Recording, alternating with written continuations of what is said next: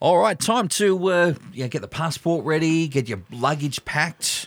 Mm-hmm. Usually weeks ahead for some people. Sally Lucas, good afternoon. Talking afternoon, travel, you, I reckon you'd be someone that would be what packed the day before. You got it down Day to before, A, yep, down to a fine art, eh? Day before, everyone keeps asking me because we're going next week. Have you packed yet? I said no. I haven't even got out what I'm thinking of taking yet. I might want to wear those clothes now and later. So. exactly right. And then all I might need to wash them. Exactly. Now, uh, lots on the agenda for today. so where are we heading?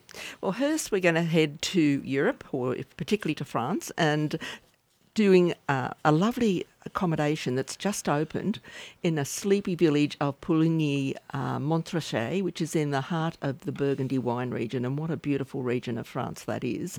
This is a, a company called Como, and they take on lovely old buildings and restore them in, into boutique accommodation.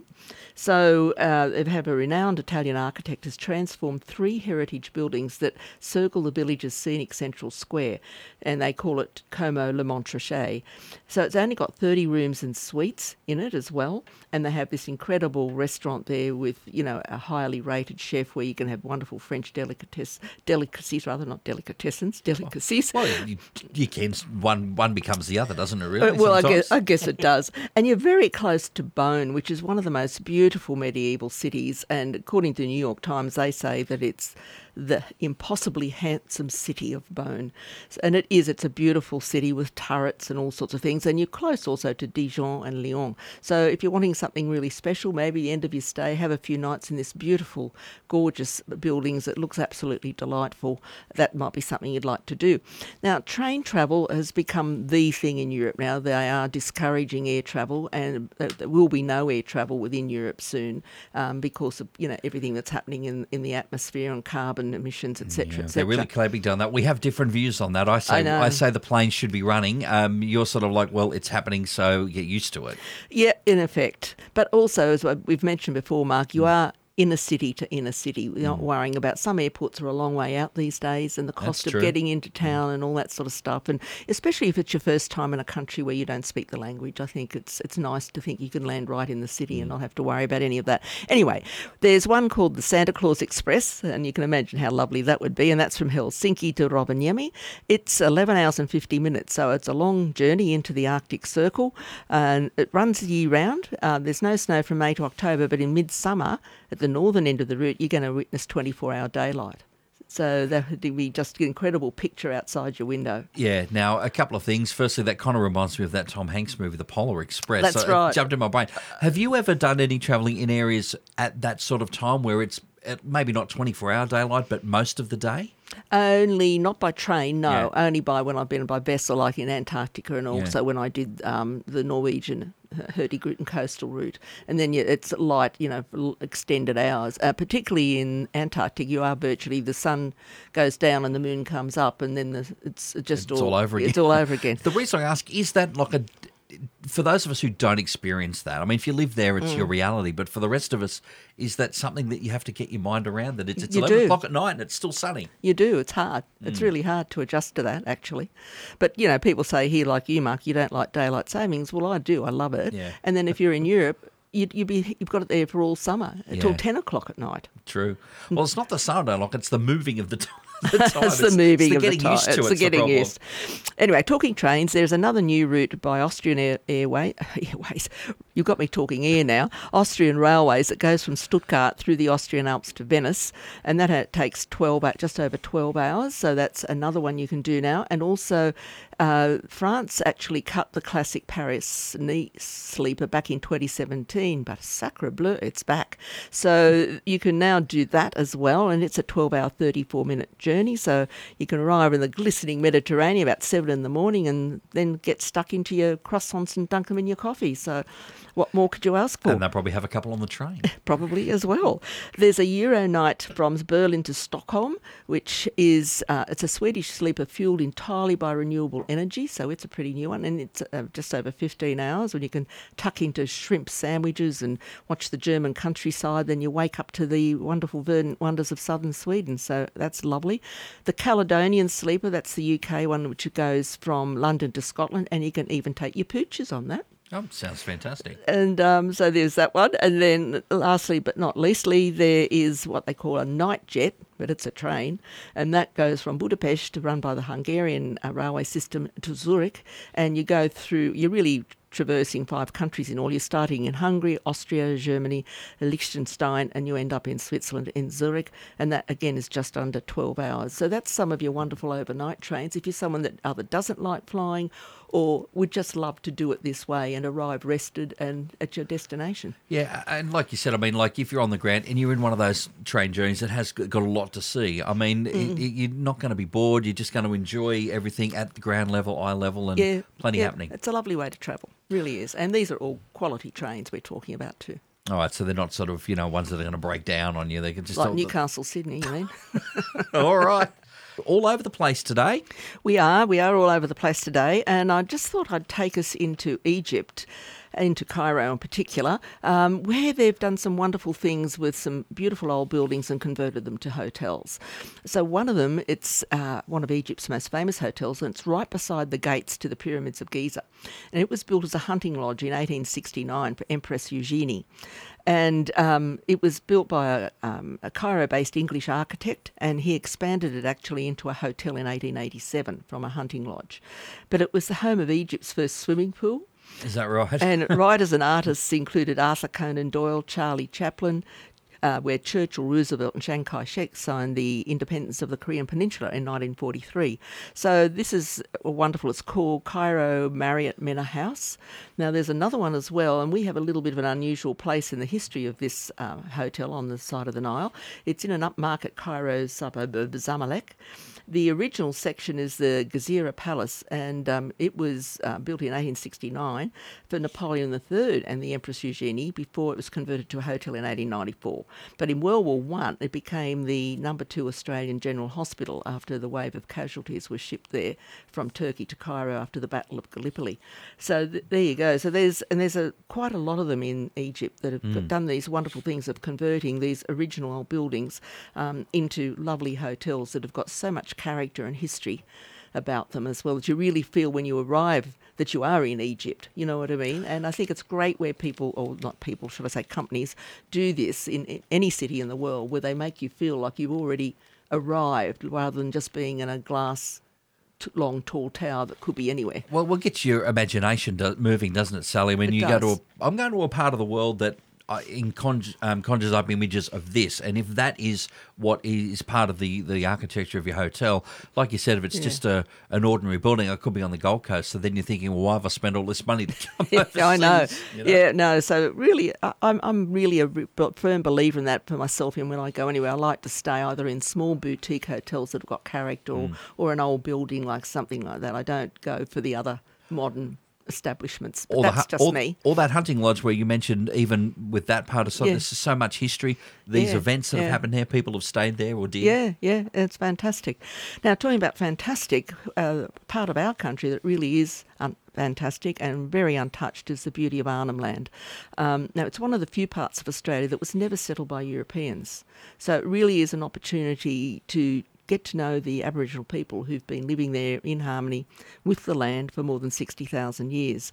So you, you start off on an itinerary that does this, and they've got special permission from the landowners and the elders to operate this tour because obviously they're in, you know, sacred and spiritual areas for the Aboriginal people. So you start off with a welcome to country and different bush tucker walks, etc. You do, and older artistic traditions are on display in the area's sacred sites. Mount Borradaile, which is home to an extraordinary collection of rock art produced over thousands of years, which is just wonderful. You also stay at these fantastic, they've got permission to build specific safari camps, elegant safari camps, like you're glamping, you're not camping. Um, That's the only way to camp, Sally. Absolutely. Glamp. That's I the only would way. not do it any other way. Um, anyway, you, you explore the wonderful Arafura swamp, which is a wonderful wetlands which support an amazing amount of wildlife, large flocks of water, water birds, sorry, such as magpie geese, egrets, black-necked stork, and of course your wonderful brolgas, which are just the most stunning and very shy bird. You're lucky to get to see them sometimes. Then on the Cobourg Peninsula, you've got the Seven Spirit Bay Wilderness Camp. I stayed there many, many years ago, and it did close for a while. It's had different owners, but thank God it is, you know, open again. Mm-hmm. It is just the most stunning peninsula. Of an afternoon, you'd have these huge rays coming. You'd just see them flapping on the edge of the water, coming in just to, to try and eat. But they were massive, you know. And of course, you see everything else up there, like crocs, dugongs, dolphins. You can go fishing. I even caught a shark, a small bronze whaler, and let it go. Oh, I was about to say that's one less, but no, no, I didn't do the wrong thing. But yeah, and then of course you go to the Barramundi Lodge and the floodplains there as well. And all these this journey that you're doing is restricted at small amount, and you're travelling in beautiful safari vehicles, boats, everything that's necessary to really let you immerse yourself in Arnhem Land. Mm. And if you have not gone or you want to go, it would be a wonderful itinerary to do that. I mean, I know some people can get through some of these areas by, you know, their own vehicle, but you wouldn't get to get all this history and all this knowledge and get to see the art. Like a lot of these are special places that you have to have permission to well, go to. Well, again, if you're sort of going to any, I suppose it applies to any area really. Mm. You, you, get to know what is unique to that particular area, and it's the it's the old where the locals are. They're the ones that can give that information, knowledge to you. Yeah, and you get the stories. Mm. You know, the wonderful stories. I remember reading an article once of a journalist who did one of these style of journeys and sat down and listened to all the aunties as they call a lot of the you know, female mm. elders in the Aboriginal community.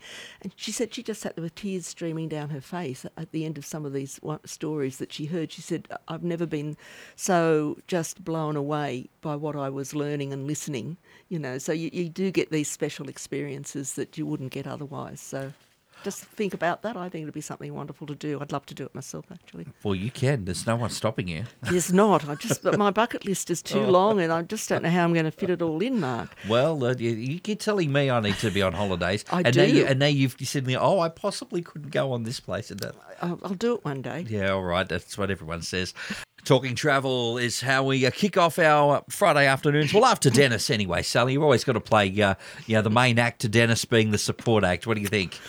Well, I've been doing it longer than Dennis. oh, there you go. uh, you know what? He he won't be home yet, so he's probably heard that and he's raising his fist. He might be too. Uh, well, anyway, that's okay. Look, plenty of hot deals around as always, and uh, we've got plenty to talk about here. Well, we're talking about Arnhem Land today, um, and also next year. This is for next year. Of course, 2023 is really booked out uh, because Outback Spirit only takes 22 passengers, so it doesn't take long obviously oh, you can, can understand imagine, for a yeah. tour to book out. But 2024 is now selling, and this is this Arnhem Land Wilderness Adventure I was talking about. It's 13 days from Cairns to Darwin, and it runs from May to September next year. Now, if you book by 30 September, which is giving you a nice long lead in, you can save up to $6,000 per couple. So oh, if you're thinking of doing this, that is a really fantastic offer. And as I said, it's all inclusive. You're even getting all meals, beverages like a, a glass of wine or a glass of champers at the end of the day, or sparkling, should I say. Um, you, all, of course, your accommodation at hotel, lodge, safari camps, really authentic cultural activities with local guides. So you, are going to do the Arafura swamp by boat and you have open back four wheel drives when you get to your destination. But the main vehicle you're in for it is a Mercedes Benz beautiful four wheel drive coach. Isn't it funny? You, you don't sort of, there's two things you don't equate together Mercedes Benz and that type of touring. No, you don't, do you? But there you go. And it, they do it really, really well. Travel in style. and sticking with that sort of part of the our country, um, the Red Centre and, and Kakadu and all those areas. Don't forget we've got that wonderful Ghan and there's some really fantastic packages that have been put together with that now. So it's not just the rail journey. Of course, you can just do the rail journey, but there's a range of itineraries now and they do vary in duration depending on what you want to do. One is just you're doing a tour out of Alice Springs that does Kings Canyon, Uluru, Kata Tjuta. Um, another one is doing that plus it's also doing Kakadu, etc., and combining the both, or you can just do a basic one, which just gives you like your, your two nights. So the, all of these have got lovely savings of them. So again, if you get in early, it's until sold out basically. So and they do sell out again. The rail sells out a long way ahead. So we're looking about we're talking 2024 again. You'd be lucky to get a seat on anything in 2023 now. It's virtually gone, it's not done and dusted. Yeah. So these are all for next year, but some fabulous uh, packages on the Ghan are available. Um, now, also, they've got this wonderful circumnavigation of Australia that Viking Cruises is doing in 2025. In, on the 20th of January. It's a Grand Australia circumnavigation, so really fantastic.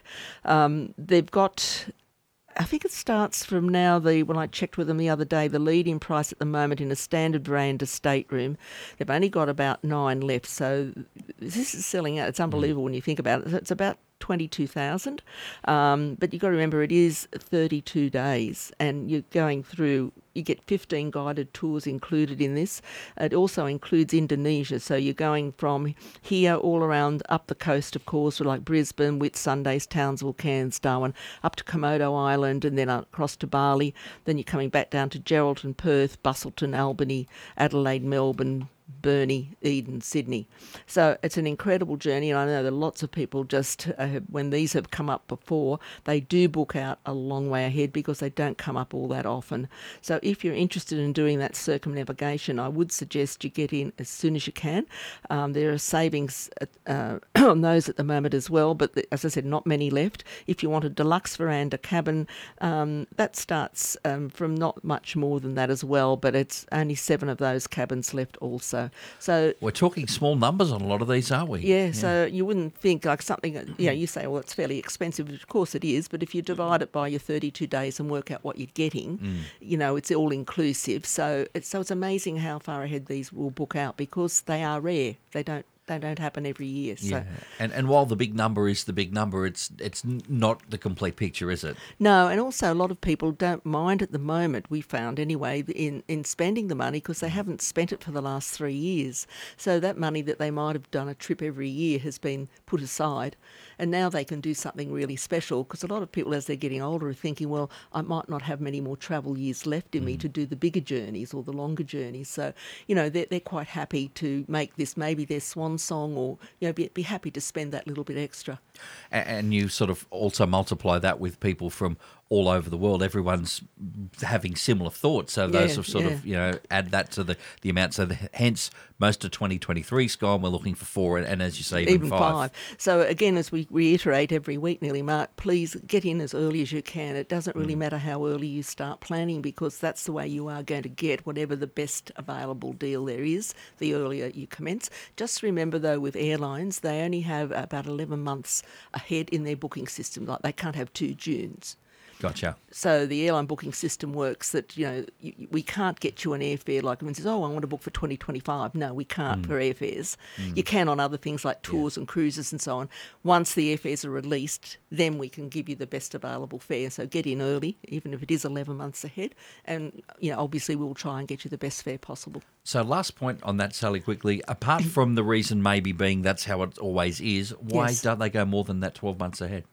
It's just the way the computer is designed. I think the the airline booking system, because in our system too, it's it's not like when you go in. For example, you might go into Jetstar and then you might look at Virgin and then you might look at Qantas. We have all the airlines in one search engine.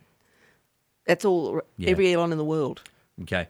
And is in one in, search going engine. from A to B, and then every every option available will just drop in. And that's that's where a mm. travel agent can help you because we're not you know, scrolling through umpteen websites to get mm. you the best deal. We just have one search engine and we can find all the airlines. If you say, I want to go from A to B, we can pull that up and it'll tell us every airline that's operating that route, how often it operates, how many seats are left, and the price structure that's available.